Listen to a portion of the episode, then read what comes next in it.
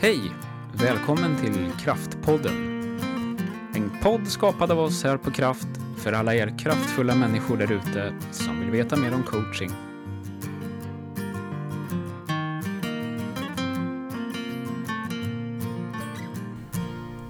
Nytt poddavsnitt av Kraftpodden. Hej Jenny! Ja, hej! Hur är det med dig? Det är bra. Mm. Jag har eh, sovit gott. Det finns väl ingenting som är som en morgon när man känner att man har sovit gott Mm. och länge. Fantastiskt. Ja, så jag känner mig pigg idag. Mm. Och eh, solen lyser, då blir man glad. Mm. Hur är det med dig? Det är bra. Jag var jättetrött igår. eh, Ja. Men jag sov du har också sovit? och hoppade över morgonpromenaden faktiskt. Ja, Så jag fick en timme till. det är ju där Så- med prioriteringar. Ja. Det är ju det. Ja. Jag tycker ofta att det är så här att man måste... Eh, tänker, de här eh, hälsa, eller mot, hälsa och motion Mm. eh, kontra sömn, Mm. familjeliv och jobb. Mm. De fyra lever i någon sån här konstant prioriteringsbeslut Mm. eh, Ja. varje dag. Ja. På Mm. något vis. Absolut. Det är därför jag går ut och går klockan fem på morgonen. Ja, det är därför jag, Jag går går. ut och springer då. det är liksom enda För tillfället. att få ihop det. Ja. Mm. Men det är också för att det är en väldigt skön tid på dygnet att bara få vara för sig själv faktiskt. Ja, och nu är det ju ljuvligt ute vid den här tiden. Ja, det är det. Den här morgon... eh, Sommarmorgnar är ju... Sommarmorgnar och vintermorgnar med nysnö. Ja. Alltså det är inget som slår det tror jag. Nej. Jag är nog lite mer för sommarmorgnarna, men jag förstår absolut vad du menar. Ja, nej, de är likvärdiga för mig tror jag. Mm. Men det som slår det mesta det är ju en, det är våra semestermorgnar. Helst i Falsterbo och så ut och springa längs stranden. Mm. Gärna barfota i vattenbrynet. Det är, Mm. det är Det lite... är lite tungt att springa där. Ja, ja, ja det är det Mm. nog. jag tänkte mest på att, att det är, lutar ju alltid. Ja. Och det är knöligt. Mm. Ja, det är mitt stora problem. ja, jag tycker man sjunker ner i sanden. Ja, jo, Men det är bra sant. träning. Ja, det är Det det. brukar kännas i vaderna. Ja, Men Nej. det är någonting med platsen där man ja det är springer. det. det, är det. Miljön är Eh, viktig. Ja. Mm. Det brukar vi prata om också, att vi ofta är ute och rör på oss om vi är i en ny stad för ett jobb. Ja, Eh, att det är ett sätt att upptäcka ja. staden också. Mm. Det är ett himla bra sätt också att mm, ja, men samtala och hinna med lite strategiska frågor och Ja. eh, Mm. för oss två. Mm. Mm. Våra långa promenader. Mm. De är. Kan bli två timmar, det kan bli två och en halv, det kan Ja. bli tre timmar. Mm. Är Ja. Södermalm runt Ja, i precis. princip. Men otroliga samtal som Ja. eh, leder oss framåt. Ja. Ja, lite surr om det. Yes! Vi tänkte vi skulle prata om något helt annat idag. Ja. Personlighetstest. Personlighetstest. Egentligen kanske man skulle kalla det beteendetest. Ja. Om vi ska vara helt korrekta. Mm. För det är ju beteendena som mäts. Mm. Eller hur jag själv uppfattar mitt beteende. Mm. Eller hur andra uppfattar mitt beteende. Mm. Och att min personlighet är ju kanske någonting annat faktiskt. Mm. Ja, jag tycker att det är det fick ju en väldig snurr i debatten när han hade skrivit Omgiven av idioter. Ja. Eh, och jag tror att den debatten är väldigt bra. Samtidigt som jag gillar hans tanke. För den var ju Eriksson heter han va? Lars Eriksson? Eriksson i alla fall. Ja, Thomas ja, Eriksson. Ja, han har ju skrivit både omgiven av idioter och omgiven av psykopater. Ja, Mm. precis. Eh, och jag gillar hans liksom, syfte med det hela att möjliggöra för alla att få tillgång till teorin. Mm. Liksom att kunna använda sig av den i eget liv och så vidare. Den tanken tycker jag om. Men sen så är jag kanske inte, jag är ingen jättefan av självtester. Nej. Det får jag ju säga. Mm. Vilken färg är du? Ja, det, det, ja, det finns ju en bakgrund. Precis. Mm. För dig som inte har koll på det här med beteendetester, så just nu pratar vi om disk. Ja. Och det är ju att dela in alla människor i fyra färger. Mm. Och vi går inte igenom någon teori här nu då. Nej. Men det kommer ju från gamla tankar. Ända från grekerna faktiskt. Som definierade folk genom galla och ja, sådär. Att man hade olika typer av beteende. Kolerisk och ja, Mm. så. Men eh, i alla fall har det där tänkandet vandrat genom psykologin och vetenskapen. Och eh, ja, Både Jung och vad heter han nu då? Det var det här vi inte skulle prata om. Nej. Så vi skippar det. Ja. För det har jag faktiskt inte läst på. Nej. Jag behöver alltid fräscha upp kunskaperna lite grann. Men om vi pratar om disk då, så är det de fyra färgerna. Mm. Gul, grön, blå, röd. Mm. Eh, och gul är den här utåtriktade personligheten eller beteendet. Entusiasmerande, motiverande, Mm. Fantastiskt kreativa människor med mycket idéer. Mm. Röda är de som får saker gjorda och kan upplevas lite väl resultatorienterade och som plogbilar där de går fram. Mm. Blå, analytiska, detaljfokuserade. Ofta ekonomer Mm. faktiskt. Eh, gröna, sällskapliga limmet i teamet. Mm. De som har med kaffe till jobbet och Mm. bullar. Och kommer ihåg att din faster fyller år. Mm. Mycket kompis. Ja, mycket relationer, varma Mm. beteenden. Eh, risk, varför gillar inte jag det där då? Det är ju för att eh, när man själv testar sig, vilket det finns en massa gratis test och sådär. Mm. Eller att man köper ett test också där man själv bara skattat sig. Så tycker jag ibland att det finns en tendens att man inte förstår betydelsen av att ja men just det, jag har svarat på frågorna. Mm. Eh, det gör faktiskt att det är jag som beskriver mig själv i det här testet. Det är ingen Mm. liksom, magisk formel i testfunktionen som gör att den vet vem jag är. Mm. Utan jag har svarat på ett antal frågor och gör en egen beskrivning om hur jag uppfattar mitt beteende. Mm. beteende. Men eh, där man ibland hör att Fantastiskt!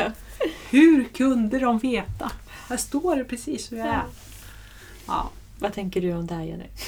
Eh, då, tänker jag, då tänker jag att ja, vad konstigt. Det är du som har skrivit. Eh, nej, men jag blir lite provocerad. Mm. Det betyder inte att det är dåligt att göra det. Det tycker jag faktiskt inte. Det kan vara bra. Det kan vara bra att svara på ett sånt här test och få självinsikt och få andra ord att använda om sig själv. Eller liksom sådär. Mm.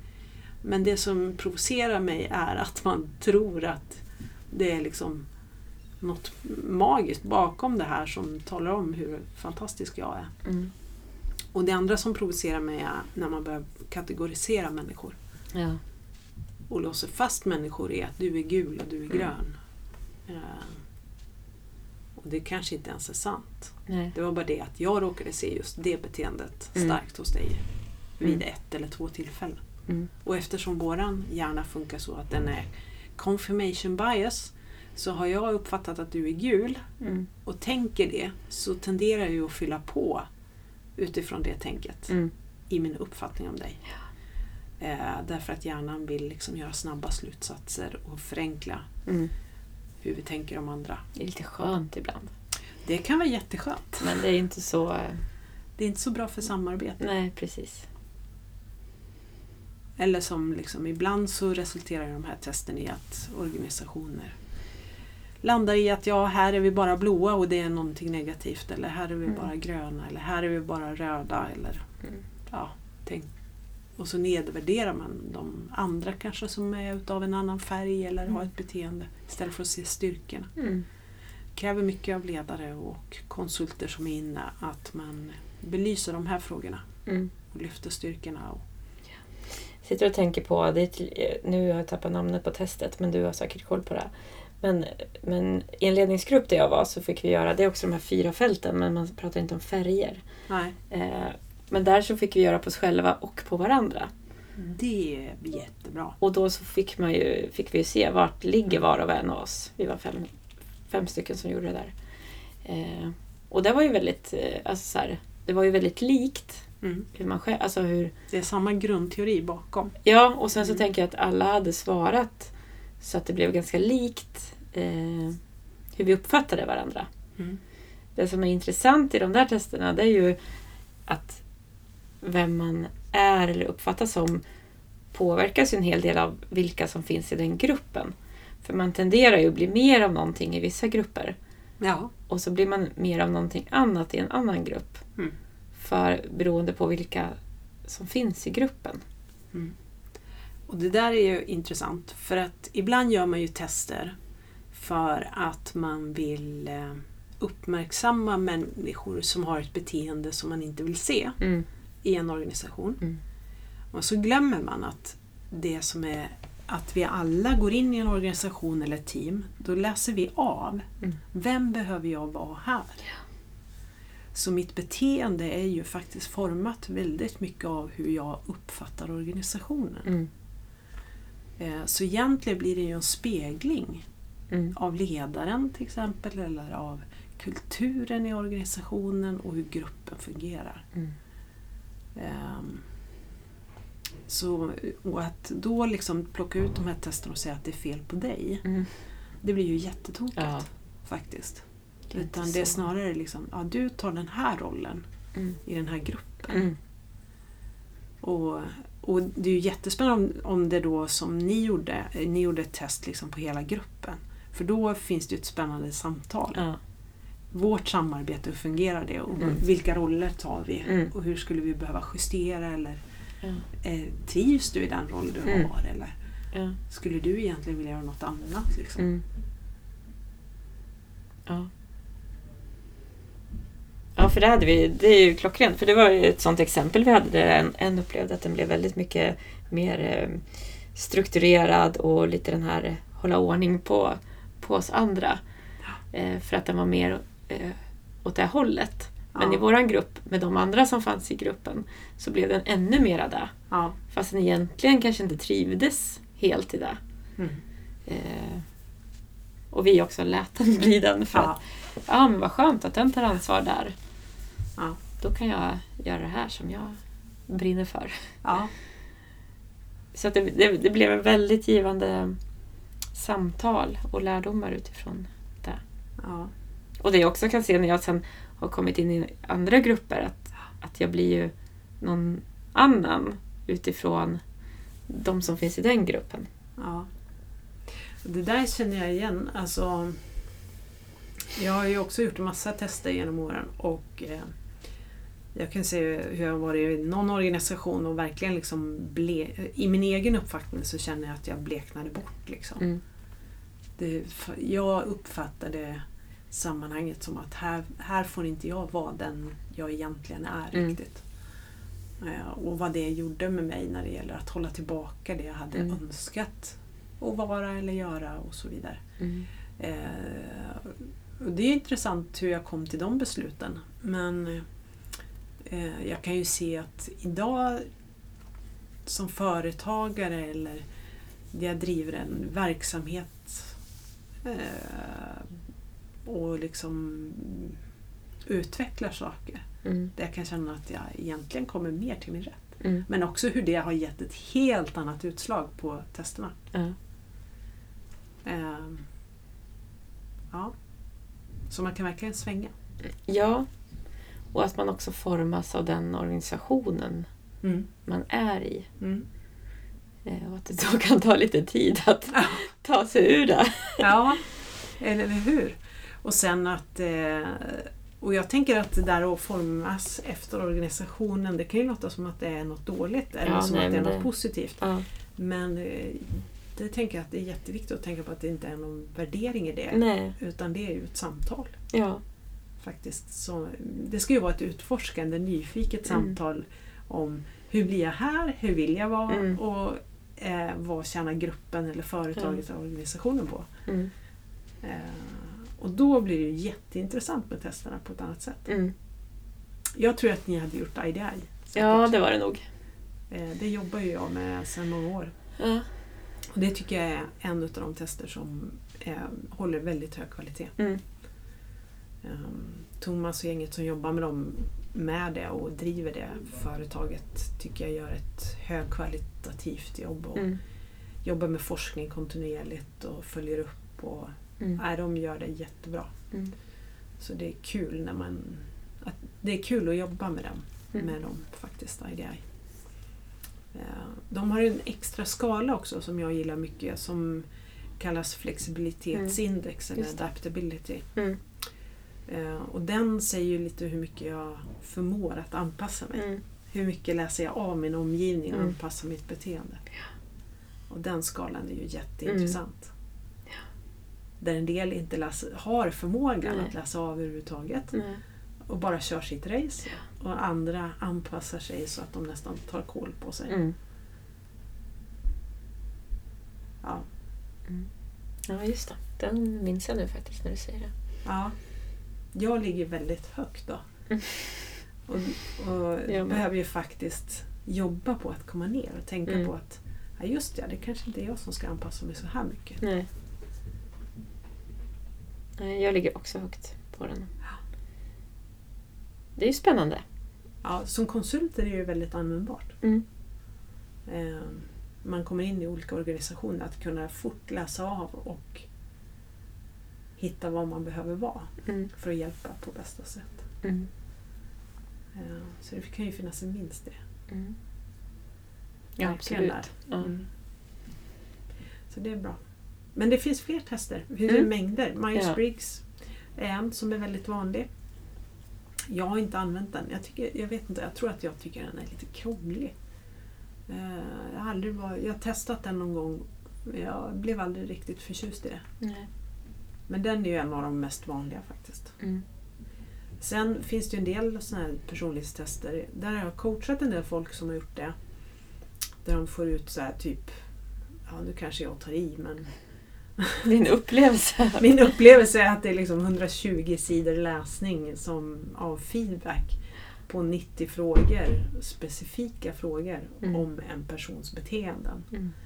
Och det kan jag ju liksom, och då kanske det är 20 pers som har svarat på det i en organisation. Mm. Och det måste jag säga att jag känner en viss skeptiskhet kring det. Och jag tycker att i vissa sammanhang så har det nästan den där feedbacken blivit liksom någon slags mobbing Mm. som inte är fräsch. Liksom. Och Lättare man, att säga det där i ett test än att ha ja, en dialog med personen. ja, Mm. och den som skriver behöver inte sätta sitt namn på just Nej. det de har skrivit. Och det gör att det är väldigt lätt att haspla ur sig Mm. saker som man tänker utan att Mm. Och den som tar emot den feedbacken kan ju inte heller värdera vem är det som har sagt det här. I vilket sammanhang har det här hänt? Alltså, Det nej, skapar en massa oro, tänker jag, hos Ja. den här personen. Eller att man inte kan få svar på Ja, en förklaring eller en dialog kring det. ja. Nej, och då tycker jag nog... Alltså jag föredrar ju hellre då till exempel IDI där Mm. liksom är 6-10 stycken som hör av sig. Det är fortfarande anonymt men Mm. man får inte skriva något. Nej. Utan det är ju liksom prickar i ett fält och Mm. det är liksom... Eh, det är lite lättare att hantera. Mm. Eh, Mm. Men i de här där folk har fått skriva kommentarer till skalorna, de har angett, angett på olika sätt, då kan det vara svårt att värja sig för orden som Mm. står. Liksom, vad, vad innehåller det här egentligen? Ja. Vad, är det, vad är det jag behöver ta till mig och vad kan jag liksom slå ifrån mig? Mm. Och då hjälp, jag tycker att eh, i någon sån här situation där jag coachade, då, då handlar det jättemycket om att liksom, ja men vad är mönstret här? Mm. Ta dig upp från orden som gör ont och Ja. vad är det du ser för mönster om du ska tolka liksom innehållet. Mm. Eh, Ja. Jag har, lite, ja, jag har lite svårt för det där, för det känns som att... Eh, alltså om vi pratar om tillit, vi pratar om eh, bygga relationer. Så, så för mig blir det lite så ett fegt sätt att, ja, att föra fram vad man tycker om en Mm. person. Den dialogen och samtalet vill man ju ha upfront. Ja, och, och ha en dialog kring och Mm. eh, var, alltså så. Ja, jag vet inte, jag känner att jag blev lite upprörd. ja. Jo men det blir liksom lite så här att alla får gömma sig. Och hur känns det för den här personen att gå ut i sin vardag Mm. och prestera? Ja. Om man nu har fått väldigt osnygg Mm. feedback i den där. Lite vingklippt. Ja. Och så möta och inte veta vem som har sagt vad eller eh, vad alla tycker. Det är klart att inte presterar man på topp efter det. Nej. Det gör man inte. Men sen så har vi ett annat. Ja, som vi är mycket inne på nu. Det är Ja, där du syftar på. Enneagram. enneagram har vi jobbat mycket med sista åren. Inte med kunder, Nej. men själva. Mm. Eh, och eh, det, jag skulle inte kalla det, jag skulle inte ens vilja säga att det är ett person eller en beteendetest. Jag skulle snarare vilja säga att det är en utvecklingsmodell Eh, mod, alldeles för snävt. Det är liksom ett sätt att reflektera till ökad självinsikt. Mm. Och det är inte sådär jätteenkelt att komma på var man hör hemma i själva modellen. Nej.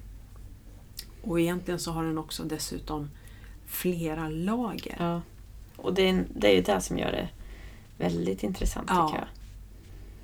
De pratar ju om att man, man ofta är i en strategi av de här nio Ja. strategierna. Men sen finns det ju flera lager och variabler i det som, som jag tycker blir jättespännande.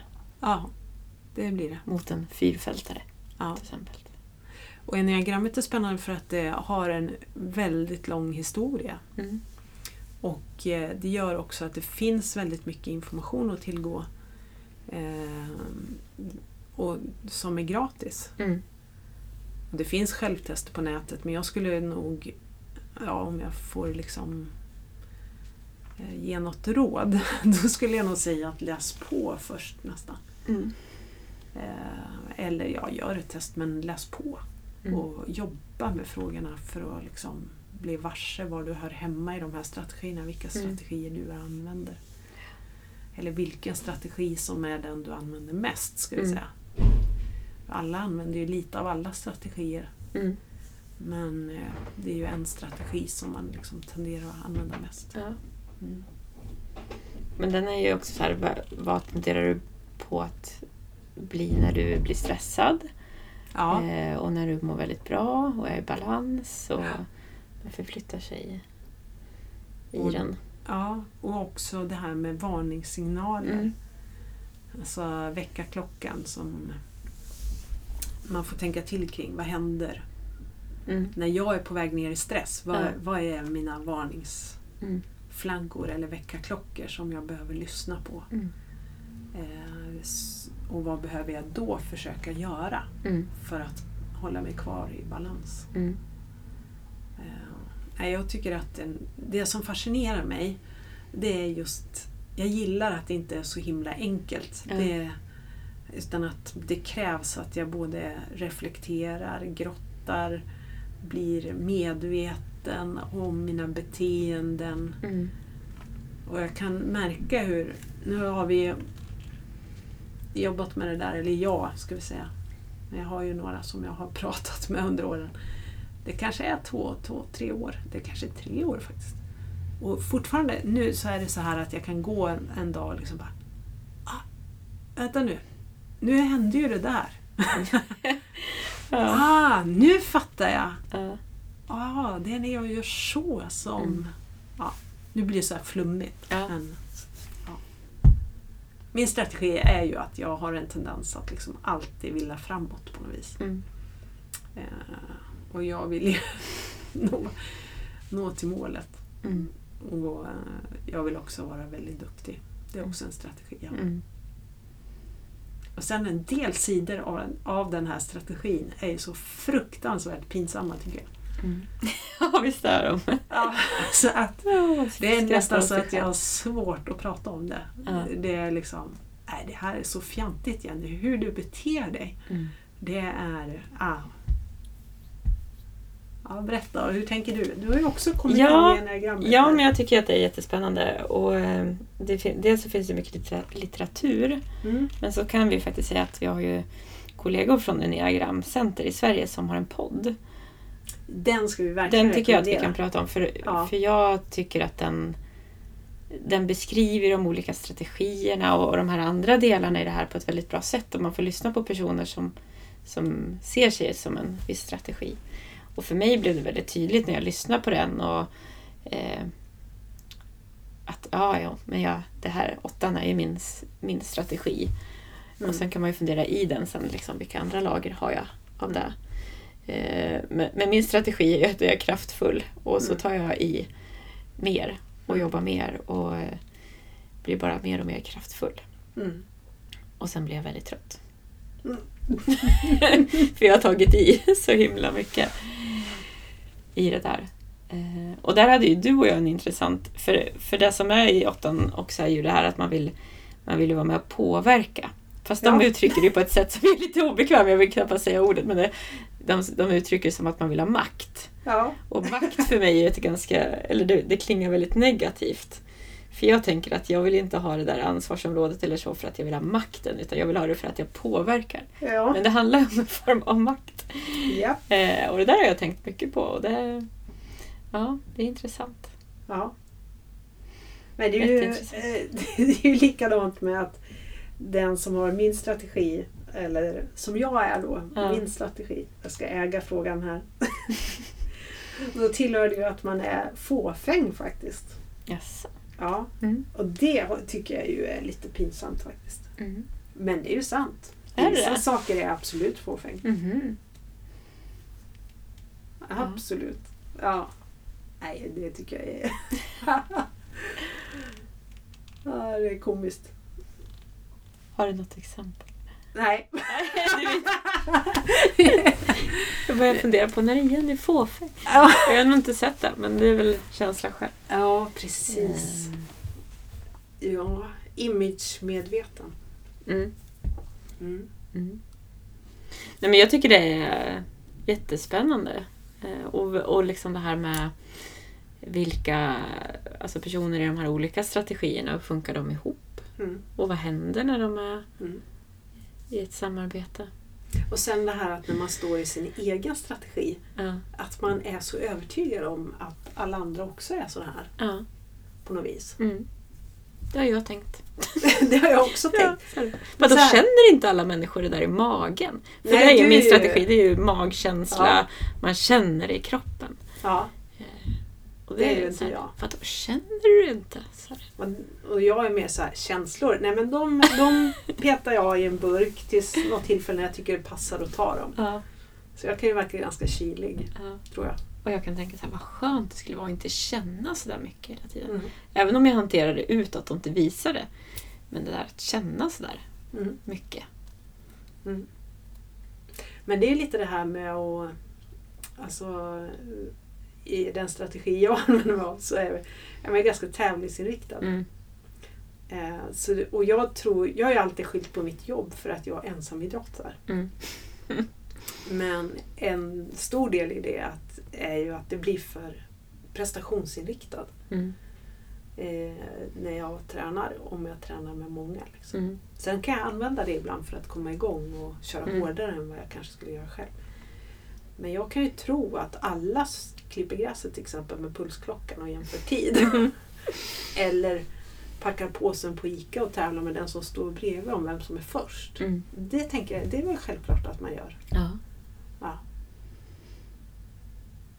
Det Det är, ganska men- löjliga ja, exempel. Ja. Men, eh, Men den ligger lite i min strategi ja, också. du har ju lite av det med. Den tävlings... Eller det här att... Ja, jag bara tar i lite mer. Ja, drivet. Springer snabbare Ja. för varje gång jag ska springa de där fem kilometrarna. Snart Det kommer jag vara som en elitlöpare liksom, om Ja. man ska fortsätta så. Ja. Men det där är ju intressant för du och jag ingår ju i en, eller våra strategier, sjuan, åttan och trean, vi har ju något gemensamt och det är ju det här självförtroendet eller liksom drivet och Mm. kraften. Mm. Så, eh, Medan det finns andra som har andra saker gemensamt. Mm. Men som sagt var, det här är inte vårt huvudämne men det, Nej, jag men det är- gillar enneagrammet. Ja, det är jättespännande och framförallt om man vill jobba med sig själv och utveckla sig själv. Och också liksom bli medveten om eh, varningsklockor.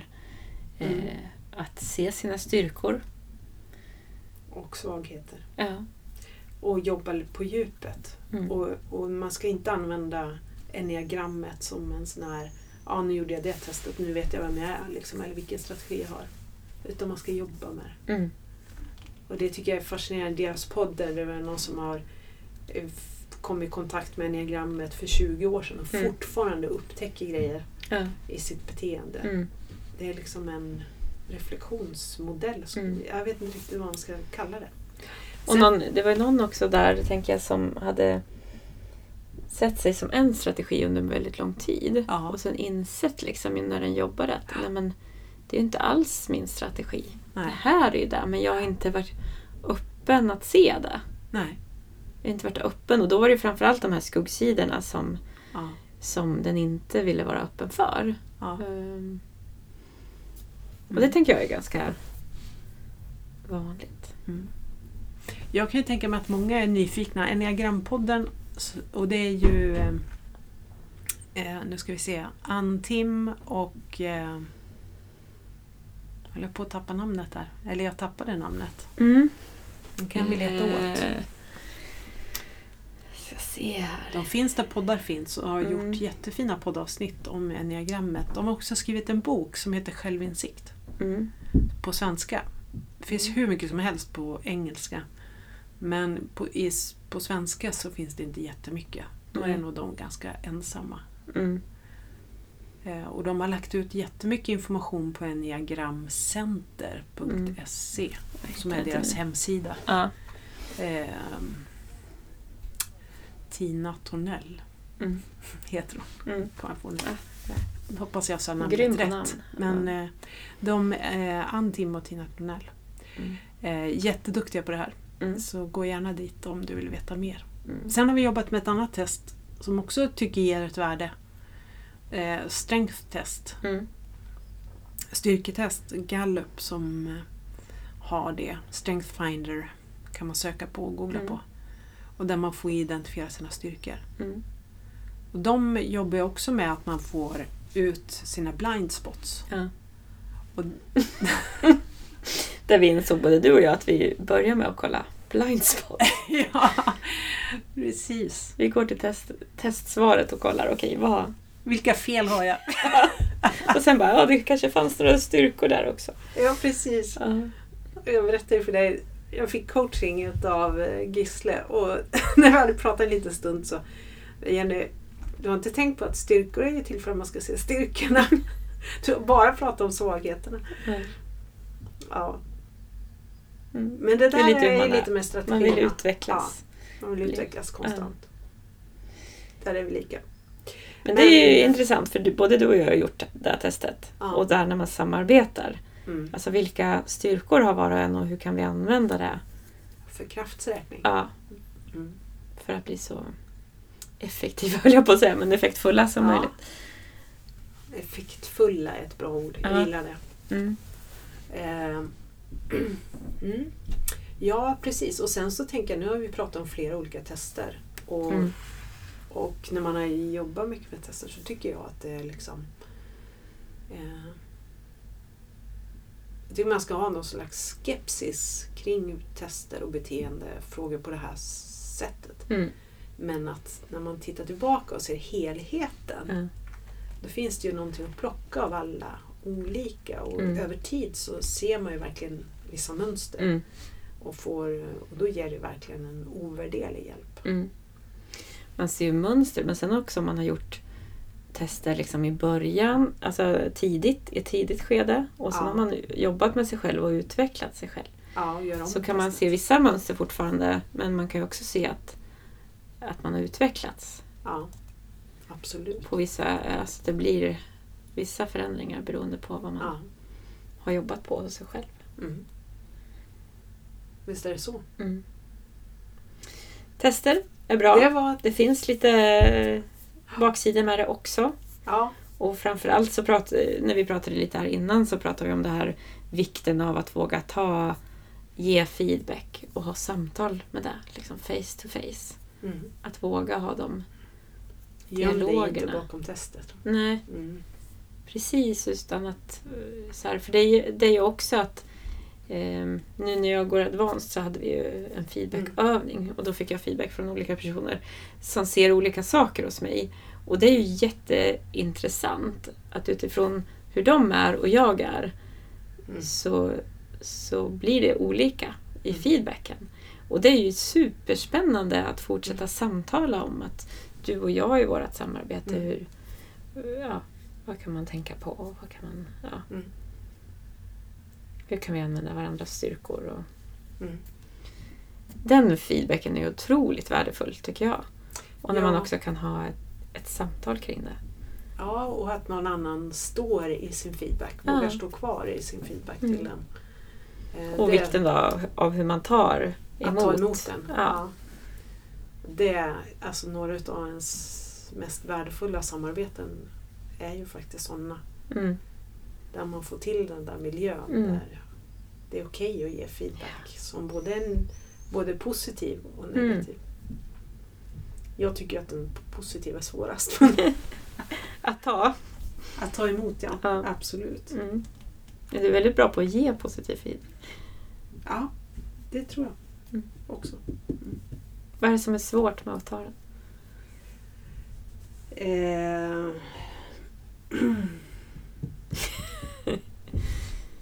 Jag har nog inte riktigt kommit fram till det. Nej. Jag tror att diskrepansen eller skillnaden mellan det jag själv ser och det den andra säger är, är kanske för stor. Mm. Jag är ganska självkritisk. Ja. Eh, och det gör att jag liksom har lite svårt att greppa att det är sant Mm. på något vis. Tänker du att personen säger det för att Var vara snäll. snäll? Ja. Mm. Det är ju inte så schysst att tänka så. det är inte så klädsamt. Men eh, ja, nej, Mm. jag, det är ju ett av mina utvecklingsområden faktiskt som jag Mm. jobbar på. Mm. Tänker att jag... Eh, vi pratade om det hemma igår senast. Mm. Att, eh, vi har ju pratat i podden om att stå i sin egen storhet. Eh, och eh, jag kan ju tycka att jag, jag tycker att det är någonting himla fint att folk och alla som vågar stå kvar i det de är. eh, Mm. Det kan ju ha många aspekter. Att Mm. våga stå kvar i den jag är när det inte är så bra. Mm. Våga stå kvar i den jag är när det är fantastiskt. Mm. Eh, det går åt alla håll. Liksom. Ja. Eh, ja. Mm. Men vikten av att ändå... Eller vikten... Jag tycker att det är superviktigt att, att, att kunna ge... Alltså att prata med Ja. varandra, de som samarbetar. Det är väldigt klassiskt det här att när man slutar på någonstans, då får man all den där feedbacken man hade behövt få. Positiva Ja. feedbacken som man hade behövt få de där sex åren innan. Ja. Då kommer allt och man bara, "Jaha, har ni upplevt mig så här? ja. För själv är man där och Tror att man gör ett skit. ja, men tänker att eh, jag är inte tillräcklig eller jag hinner inte med. Eller jag, ja. Ja. Ofta kan man ju få höra det där som kanske inte var så bra Ja. i medarbetarenkäten eller i någon. Ja. Men ja, det brukar jag Det- försöka tänka på, vikten av att faktiskt ge den där feedbacken. Både positiv feedback och sånt som man önskar sig en utveckling i liksom, längs Ja. vägen. Här, nu är vi ju absolut partiska här. Men jag skulle ju verkligen vilja trycka på att använda sig av coaching. Mm. Eller av en coach. Mm. Eller någon annan hjälpfunktion såklart. Men, men eh, där man får hjälp att liksom tänka kring feedback. Mm. Och både, vare sig den är positiv eller negativ, att Mm. faktiskt ta till sig. Mm. eh, Och jobba med den. Mm. Och hur det där man gör eller får feedback kring ofta eh, bottnar det i ens värderingar. Som är, alltså att, eh, nej men alltså, om man har värderingar som krockar med varandra till exempel. Eller som, Ja. Där den ena får ta väldigt stor plats. Mm. Ja, nu tappade jag tråden lite. Jag hade en god tanke. Vi har Ja. nästan alltid goda tankar tycker jag. Ja, eller hur? Och nu har vi ju gått den där Jag har gått hundpromenaden en lite med längre råge. promenad. Ja, Ja, men det är intressant Ja. med eh, tester. Men, är vi emot tester? Nej, det Nej. är vi inte. men de Eh. behöver användas på ett bra sätt. Men tänk till Ja, om vilka hur... test och hur. Ja. Det är bra med 360-tester. Mm. Det är bra med självskattning men då ska man veta att det är det också. Mm. Eller tänka på att det är det. Mm. Att min bild är kanske väldigt färgad av hur jag ser mig själv inifrån. Mm. Eh, Medan det är otroligt värde i att få en, en feedbackbild av Mm. hur andra upplever Mm. mig. Om jag vill jobba på mitt eget beteende. Ja. Och det är ju det som är syftet med beteendetest tänker jag. Mm. Både jobba på men också se vad, vad är faktiskt mina styrkor och vad är uppskattat. Just det, det var ju den mig. sidan som jag har lite svårt med. Ja. Mm. Därför jag glömmer bort det. vi som är lite självkritiska Ja. behöver ju faktiskt se Ja. det också. Ja, det är det. Mm. Vad vi är bra på. Det är jag också an- användbart för. Mm. Ja. Yes! Ska vi säga ja, så? det gör vi. Ha det så bra allihopa. Ja. Hej då! Hej!